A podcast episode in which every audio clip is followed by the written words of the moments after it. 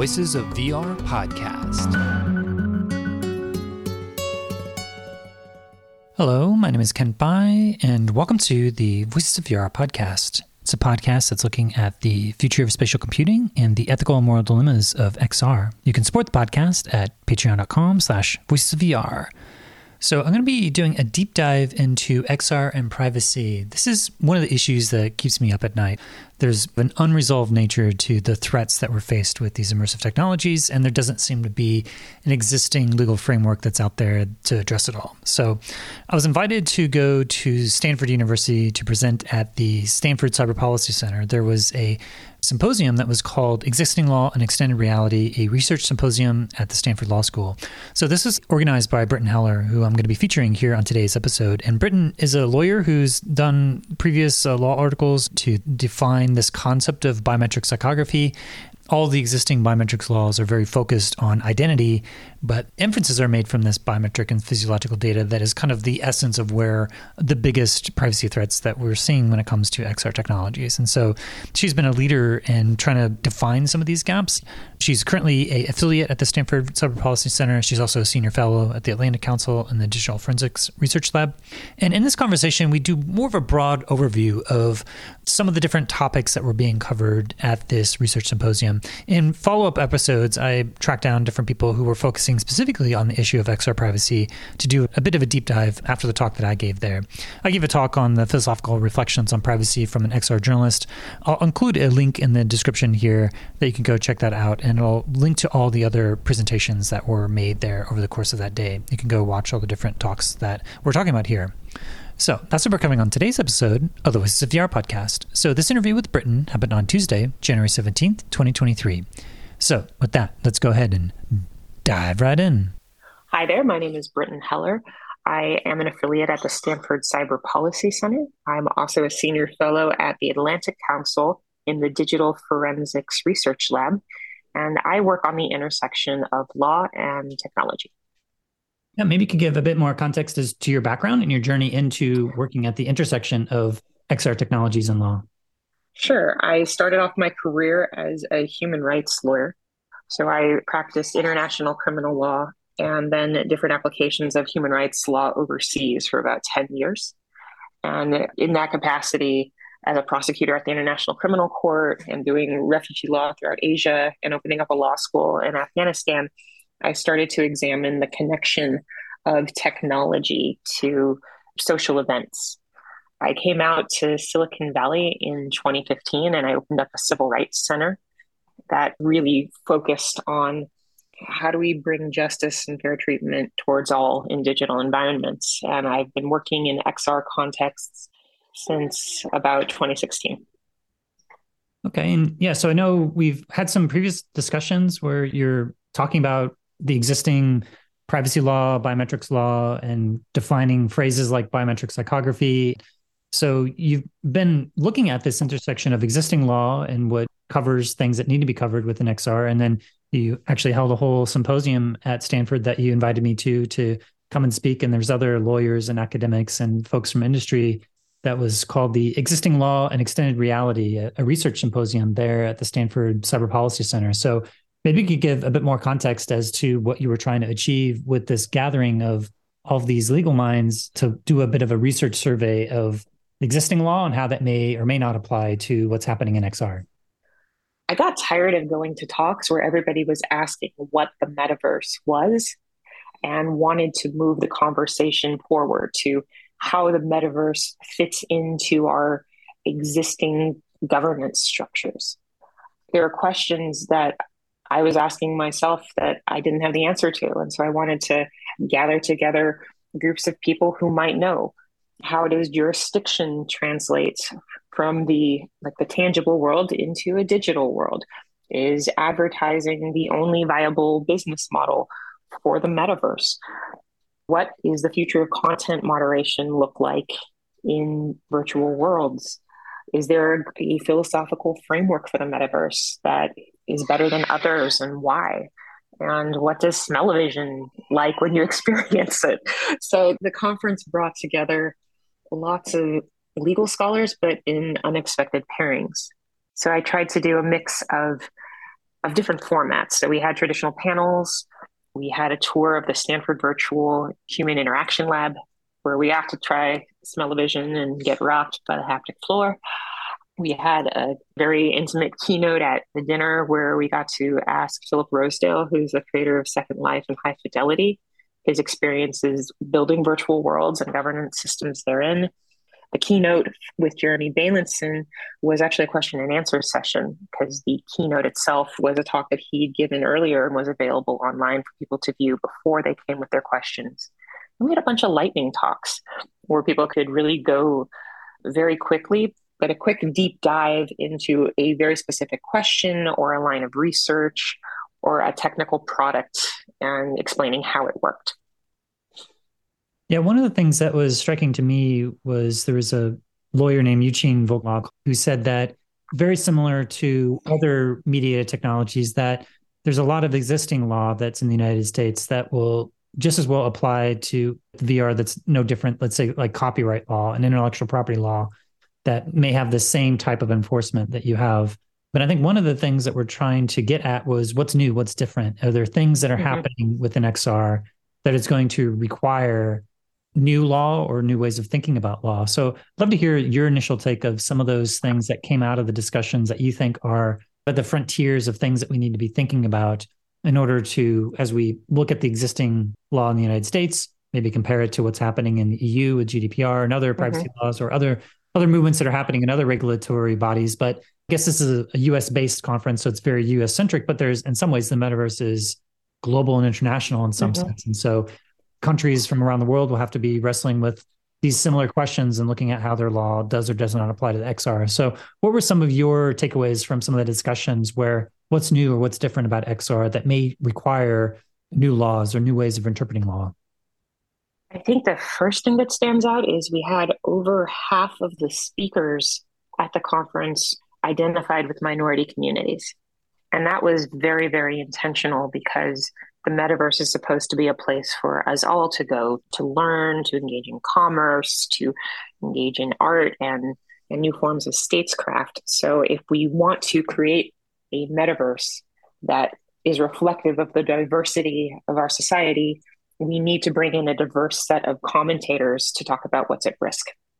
And so I was really, really proud of that. Some of my favorite talks in that regard were Michael Running Wolf came in from McGill University, and he is a scholar who studies using XR to preserve Native American languages.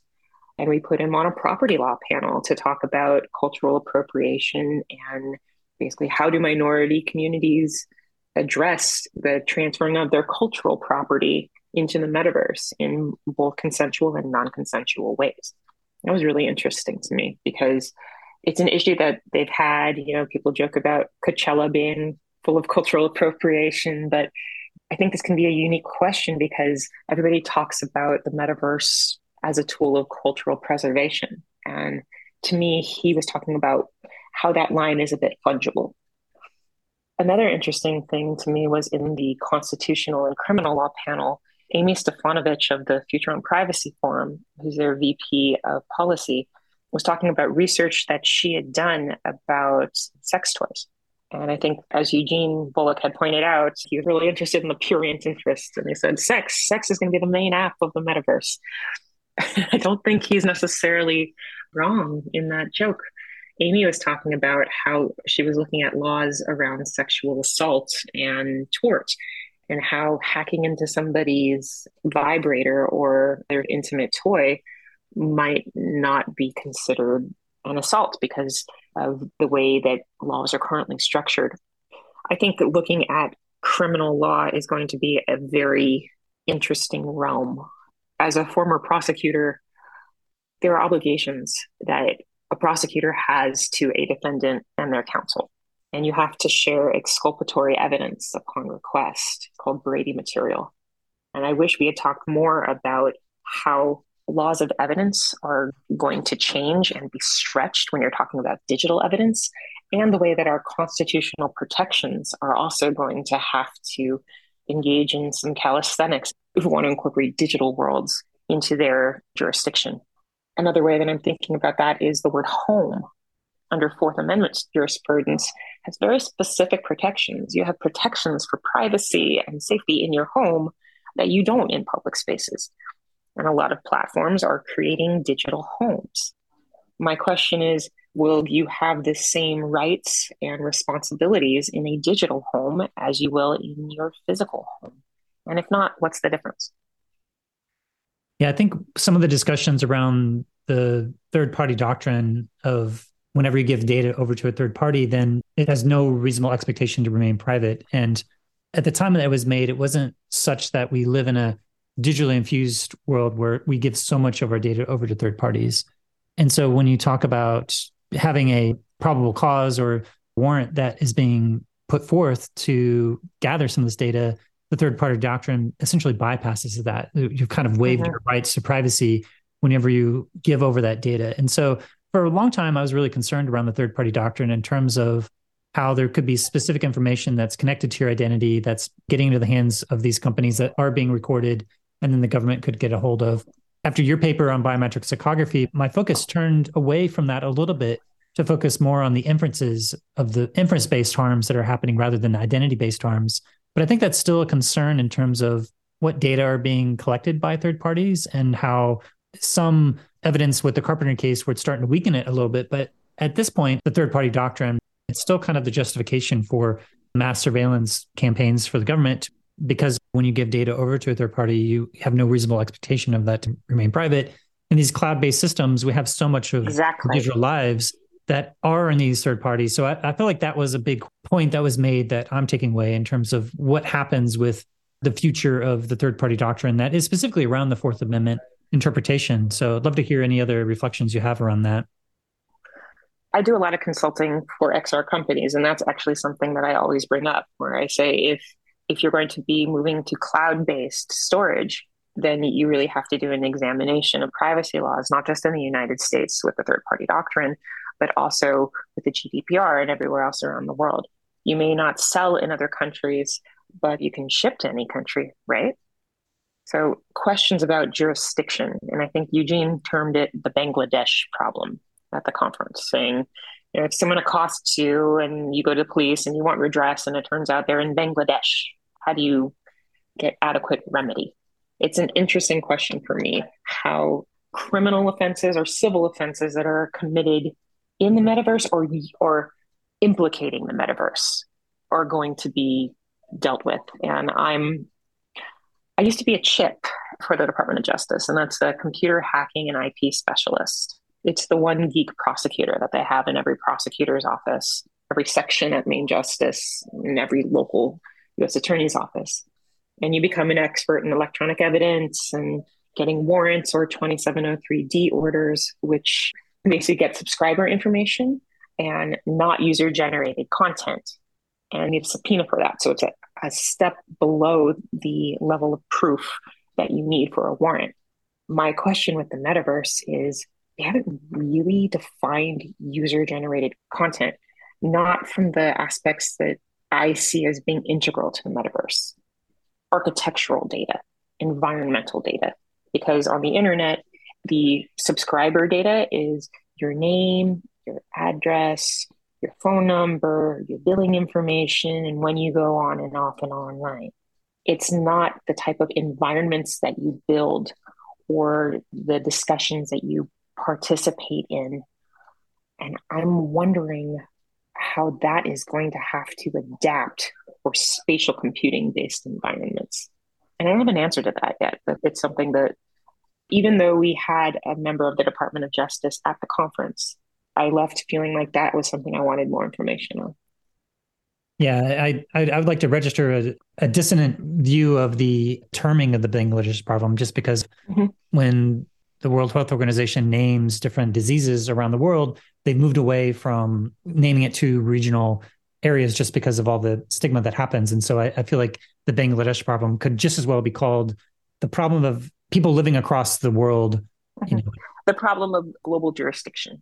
Yeah, it's much more generalized of when there's people that are in these shared spaces, but they're across the world to specify into a specific country, I think is not necessary. You could just call it the global jurisdiction. I like that as an alternative. But I think there's larger question of what are the street crimes within the metaverse? And are there street crimes? And can they be prosecuted in a way that they would be in the similar physical realm? What I noticed, at least when I see things like the First Amendment and there's things like the fighting words interpretation of the First Amendment, which is that if you're going to start a fight with somebody and you say something that is not necessarily protected as first speech because it could lead to physical violence, but yet that's something that's way different than what's happening online with the type of discourse that happens because there's not the same threat of the physical violence, but yet there still may be emotional or other psychological harms that are happening that are still happening in the 2D realm. But I think in the real time nature of immersive environments, there may be an increased emphasis of that type of cyberbullying or harassment that's happening in a spatial context that feels like it may need to have additional protections as a form of a street crime that normally at this point because these are on these websites that are owned by private companies becomes more of a matter of the jurisdiction of that company and their code of conduct and their policies as to whether or not they're going to ban individual accounts but whether or not there's going to be things that happen in the context of private property that could still constitute a crime that you could get prosecuted for. Like if you commit a murder in someone's home, it's still a murder. So there's similar types of mm-hmm. VR street crimes that are happening in these virtual spaces that start to get recognized and prosecuted in, in a similar way. So I don't know if that's a line of inquiry that this type of conference was trying to generate those different types of interactions that, that may require additional interpretations or additional laws. I think it definitely came up, especially in the speakers' dinner with Philip Rosedale, because he talked about building a virtual world. And the best way he found to govern it was to give authority to localized communities within Second Life to create their own social norms and enforce them accordingly. It was sort of taking it out of the realm of having a centralized authority like you would with law enforcement offline and he said that it actually was, he thought it was more effective. What I would like to have seen more discussion about, and really what I've been thinking about since the conference, is street crime in the metaverse, if it's governed by terms of service, is more a matter of contract law than it is tort or criminal law. And I'm I'm not as well versed in contract law, but as a legal scholar, it makes me wonder if the remedies contemplated in a contract law regime are at all appropriate if something creates the kind of somatic impacts that you were talking about. You feel it, you think it, it creates emotional valence. And contracts use monetary means to really address these harms. So, in that way, it's kind of similar to tort law in a way where you can get damages, but I'm not sure it's a clean fit. And that's what I've been wondering about, which is a good thing coming from this conference where we stopped saying what is the metaverse? And we started saying how are we going to create rules and enforce those rules and provide remedies when those rules are broken within a legal context? The second thing to kind of go back to one of your earlier questions is we, we had a lot of international participants in the conference.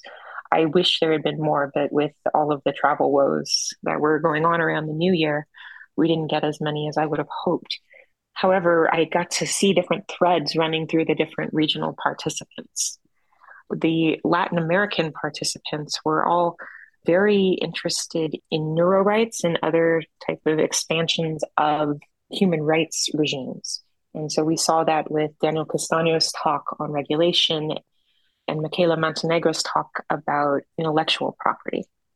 We had speakers from France come Florence G'sell Marquez from Sciences Po.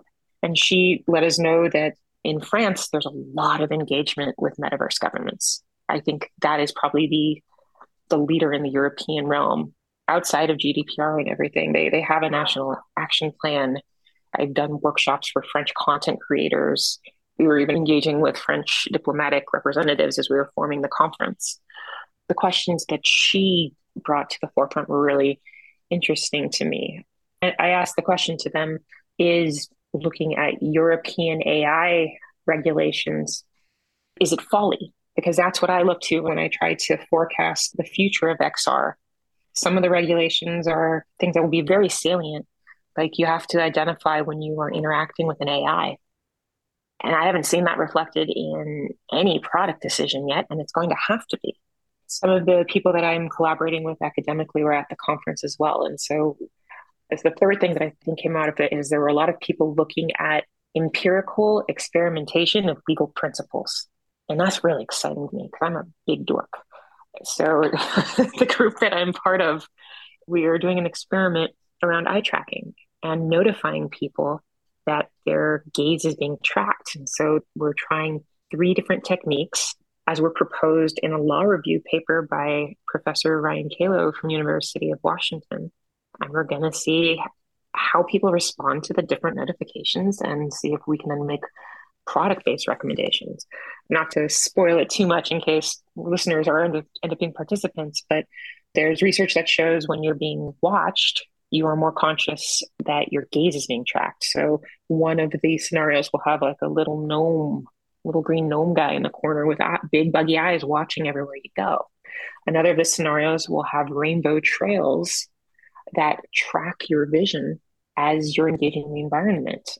I'm envisioning it being in a gallery like environment. So you look at the paintings and things, but you can actually see where you're looking. So you are aware of the type of information you're transmitting to the company. I think that these graphical representation of legal theory and information theory are I'm really excited about that. Can you elaborate on what do you mean by the information theory and legal theory? What's the intersection? How people respond to the knowledge that their eyes are being tracked and whether or not they consent to that after they see it. I see. So, kind of visible acts of the technology and making it clear so that from the legal perspective, they're kind of, I mean, most of these contracts that people are signing are adhesion contracts, so they really don't have any leverage, but you're just trying to sort of point out that there's. What does mean? There might be a different way to do meaningful informed consent. And maybe the way that we make it meaningful and informed is by showing people the data, not just telling them that their data is being tracked. Gotcha. Okay. So there's a couple things that you had mentioned there that brought up some moments that I thought were really striking. There was one with Susan Aaronson from George Washington University who was really advocating for data governance as an approach rather than regulation. And that took Florence G'sell, who was from Europe and the EU representative there, who was saying no, that actually the EU has actually figured out how to do really good regulation around some of these technologies, especially around GDPR. And so there was a little bit of a battle there between data governance, which I imagine or interpret, at least from what I got from the context, is the users or the platforms or the technology companies decide some of these things versus what needs to have external regulation come in and something like GDPR to regulate that. And we can't necessarily expect these companies to self-regulate on issues around privacy.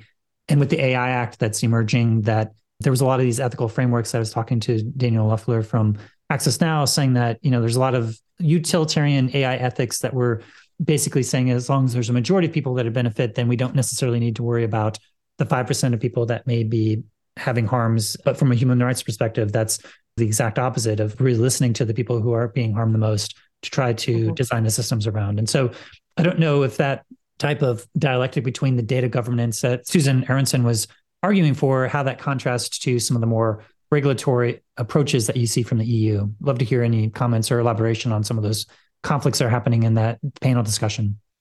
For me, that brought up a very fundamental question that I've never gotten a satisfactory answer to. When you're creating regulations, do you regulate based on the harm you're trying to prevent, or do you regulate based on the technology that specifically implements that harm.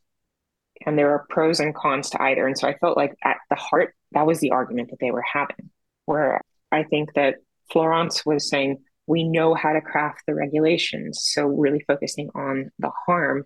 And Susan was advocating more for a hardware based approach to it. The United States, I think, used to take a very technology centric related approach to their data governance when you look at canonical internet law. And by that, I mean, if you ever read an affidavit for a warrant, it is like a graveyard of antiquated tech. My favorite thing in there is a Bernoulli drive. And a Bernoulli drive was in the early 80s. It had the huge floppy disk.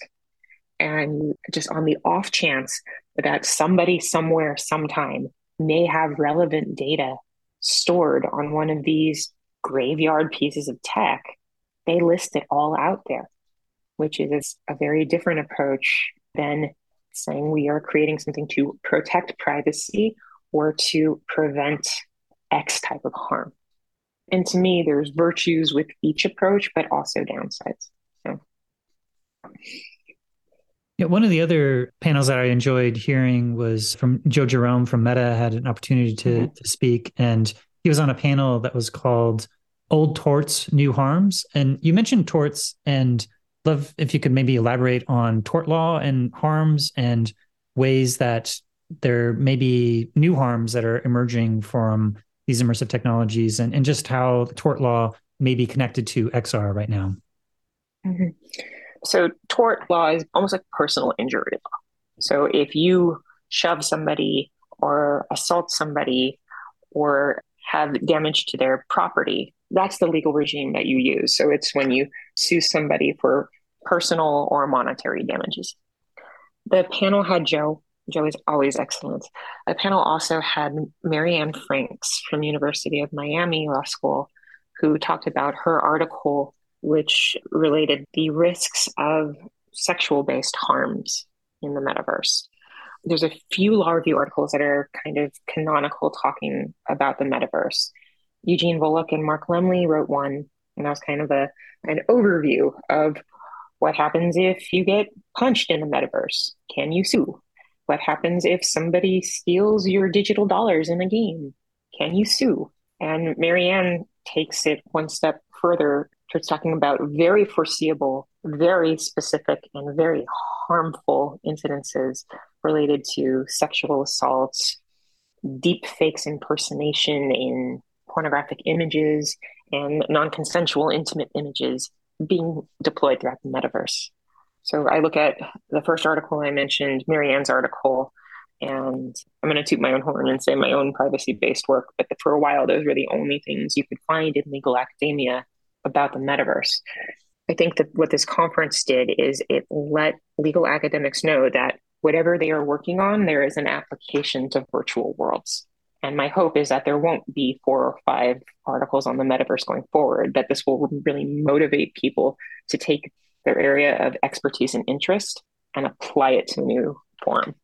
Yeah, I really appreciated Mary Anne Franks's perspectives on calling out some of the different ways in which specifically women have experienced these different types of sexual violence and something that Jessica Outlaw has talked about. I know we've talked about that previously, as well as you know her article that she wrote. And I really appreciated Avi Bar-Zeev's presentation on eye tracking as well, because I feel like that um, you know, and I, I, gave a talk around XR privacy, neuro rights, and other concerns. I feel like the privacy concerns around the type of data that are going to be made available, and that Avi really stepped through how our eyes even work and the type of data that we're getting from our eyes but there's these larger issues of XR privacy that, for me, I think are at the forefront of where we need some type of legislation to start to address it. Like we can't necessarily expect the technology companies to self-regulate themselves and to rein in how they're going to use this type of data. And you know, your paper with the biometric psychography, even with my conversation I did with Daniel Leufer of, of Access Now, there's GDPR and there's the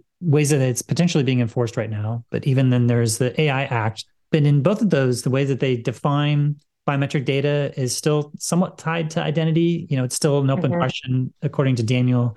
If in the final version of the AI Act, which is expected to be passed sometime in 2023, if they'll come up with a more generalized approach that removes this connection to the identity, that's still yet to be determined. But at this point, privacy is very connected to personally identifiable information. But yet, the thing that I guess I'm concerned about from both Avi's talk and my talk that I gave on neuro rights and other aspects of privacy, and as well as Mark Miller, who's talking about the research that they were doing at Stanford in terms of ways that information could be identifiable. You know, there's no federal privacy law. There's discussions that we need one. And if you expect that we could see something here in the United States that's going to start to rein in different aspects of the type of inferences that could be made from this technology, or if we need to rely on something that, you know, is GDPR connected or AI Act from the European perspective, and potentially this upcoming virtual world initiative from the EU that should be launching here in May of 2023, aka the Metaverse initiative that they're having. If that may have had listed some concerns around the types of data that are coming from XR. So I'd love to hear a bit of an update from you and your perspective, since this is something you've been writing about, talking about. What's the update as to what's the outlook for what's next to actually address some of these issues of the inferences that are coming from the type of physiological and biometric data from XR? I think the biggest update is in the paper, it talked about how since there is no federal comprehensive privacy bill, this is all incumbent on states to legislate under the American federalism based system. There are a lot more states in the next year that are going to be coming out with their own state based version of privacy laws. And I think there are six of them. But I'm hopeful that they take the best aspects of California's mini GDPR and Illinois' biometric definitions and Virginia and Washington states um, sort of melange of all of that. I hope they actually study what works and what doesn't and don't just copy and paste the law writ large. Having advised a lot of legislators, it's really hard for them not to do that because they want to create consistency from state to state. So it's a very tempting place to start, and it's an even more tempting place to end up. But looking at other types of cybercrime bills that can create really perverse outcomes. A lot of the laws around cyber harassment and around uh, specifically cyber stalking just added cyber to a, a physical stalking statute, which kind of invalidates the purpose of those bills because to require physical contact between a cyber stalking victim and a perpetrator really defeats the point and object of that law. And I'm hopeful that the legislators are being advised by smart people who realize both the virtues and the pitfalls of cutting and pasting. Hmm. Yeah, another really striking moment was the intellectual property discussion panel where there was this question of to what degree do these AI systems are they violating intellectual property by scraping the internet or taking copyright photos? And I loved the contrast between Mark Lemley, who was just saying, "Oh, these are going to benefit people, so we should just use it," versus Michael Running Wolf who was saying, "Hey, let's take a look at the type of harms that are happening from his indigenous culture of different levels of appropriation and ways that these AI systems have been stealing different aspects of indigenous culture for a long time, not just in XR AI technologies, but in other formats. And you mentioned the Seattle Seahawks as a you know an example of a logo that's being trademarked by the NFL, but yet is coming from many generations of indigenous cultures. And so just that contrast between ways that AI systems that are in some ways doing a colonialization of seizing the data and taking ownership of it and making these different higher dimension latent space inferences on capturing that information.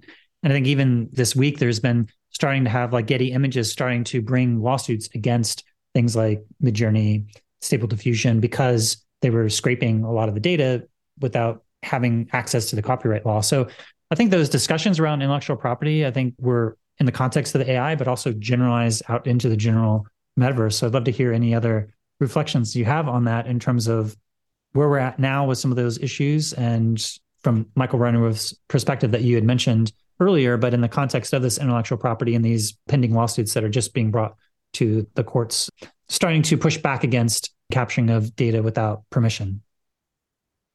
For me, my talk ended up being about content moderation and how generative AI is going to, to form the backbone of XR content moderation systems and really change the format and what's at issue.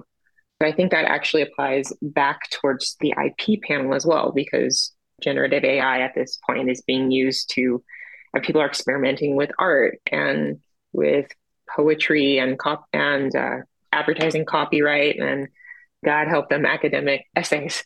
But um, I I mentioned this earlier in our talk, but I'm still wondering how you get remedy when your artwork is used to feed a black box AI algorithm. And it's not impossible to disaggregate it, but it's economically inefficient and really, really hard. And so part of me wonders everybody talks about these as almost like a democratizing development in in art creation and information because anybody who wants can have access to to stable diffusion and midjourney and openai's toys and chat gpt but if there are remedies that can only be accessed by people with very deep pocketbooks, it does it create this contradiction of access. And we've seen that contradiction before in the internet. In the harassment lawsuit that I was a part of, I brought it to see if an average person could get redress if they were being harassed online. And the answer was no, because I had backers who had donated seven figures worth of their time. That would not be possible otherwise. So, are the only people who will be able to enforce their intellectual property rights corporations are already well off as it is? I hope that's not the case. But I, I think it will be an especially thorny issue in XR because these companies don't have monetization schemes in place yet. Not really. And if you look at all of their developments over the last 18 months, there's a lot of focus on user generated content and digital assets and NFTs. And the reason is because nobody wants to go to a, a, virtual world if there's nothing in it. And this is separate from debates about interoperability. I think it's more, you know, I, I'm an architecture nerd.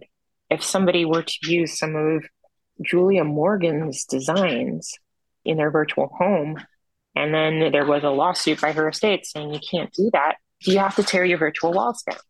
And what will a company do if they are hosting that type of content and it basically dissolves their whole investment. So I think we'll have different categories of competing rights and unclear remedies at this point. It's a different story if you're talking about like a digital fashion t-shirt with Mickey Mouse on it than if somebody is using somebody's painting of a forest to create a digital environment. And so I, I wonder if the law is going to have to evolve to accommodate the functional difference of digital objects. Mm. Yeah, there's a number of different lightning talks that I appreciated. Like Brennan Spiegel did a whole talk on the medical aspects of VR, and we had Albie Schick who also was talking about the FDA and how the FDA is considering different experiences or technologies to be a medical device. And so, but I'd love to hear any reflections you had on that talk about the FDA from yeah. Albie Schick, who's talking about you know some of those different programs that they have in terms of looking at classifying and authorizing different applications to be used in a medical context.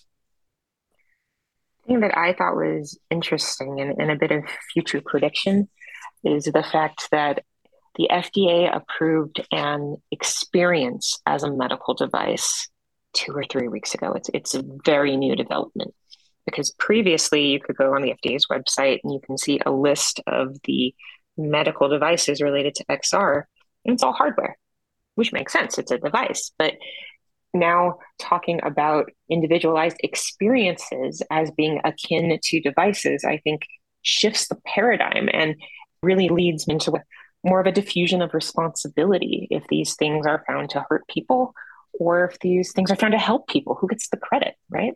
It also, to me, leads into more issues around the role of children's rights. There's a lot of people focused on what is appropriate and inappropriate for children in the metaverse. And they've really focused on content based dialogues at this point.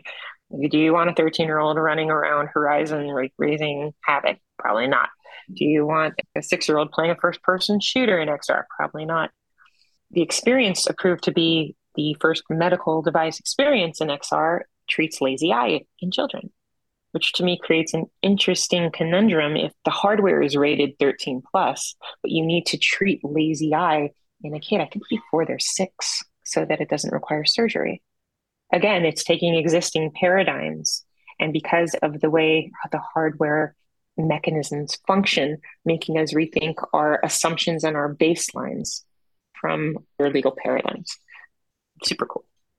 Yeah, and I'd love to, when you were talking about in your talk, this shift from content moderation into conduct moderation as we move from 2D to 3D, how in the realms of content moderation, that's been these artifacts, these digital artifacts that are somewhat static in the sense that there's a photo or a video or piece of text that you could look at and almost in an objective way do an analysis or at least offshore that. But when we talk about conduct moderation, we're talking about real time interpretation of someone's behaviors in an immersive environment and being able to enforce the code of conduct. So, love to hear any other reflections you have as we move from this paradigm of content moderation into conduct moderation.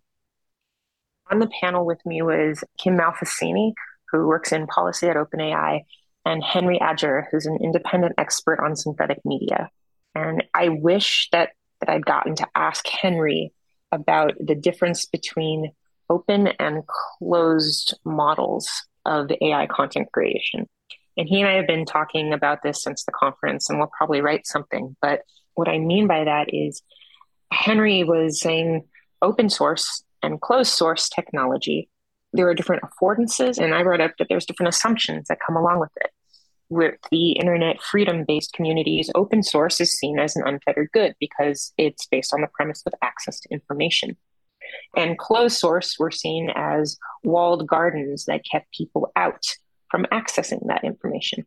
When you're looking at the future of content moderation or conduct moderation or environmental moderation in XR, you can do a lot more with a closed environment than an open environment because the closed environment will have a limited set of variables and you have to think about the way that you're forming the AI. You you can't form an AI that will account for every possible behavior or violation. It's going to have to learn from itself. So, a closed universe, based on the way that AI teaches itself, is actually, I posit, would be more productive and more fair and more able to meet community norms than an open source model that would derive from scraping pre-existing data sets. And that brings in all of the different harms you talked about before. So i think this should cause people to rethink some of their assumptions about open source good closed source bad.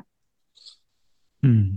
and it's something unique to xr yeah and as we, we start to wrap up i'd love to maybe end this discussion around the symposium with the last session they had with funders that were coming forth and so i guess one of the issues that people have had is finding funding to be able to do the type of research that we need to look at the cutting edge of the metaverse with what the existing laws are. So maybe you could talk about some of the different funders that were there and what you see is kind of the next steps. We had two funders there who gave different points of view. First, we had Eli Sugarman, who has been affiliated with Schmidt Futures and the Hewlett Foundation. And Eli gave a talk about how to pitch your interest to various funders and more strategic advice all the talks were recorded. And so you'll be able to see them on YouTube and access these if you weren't able to attend in person.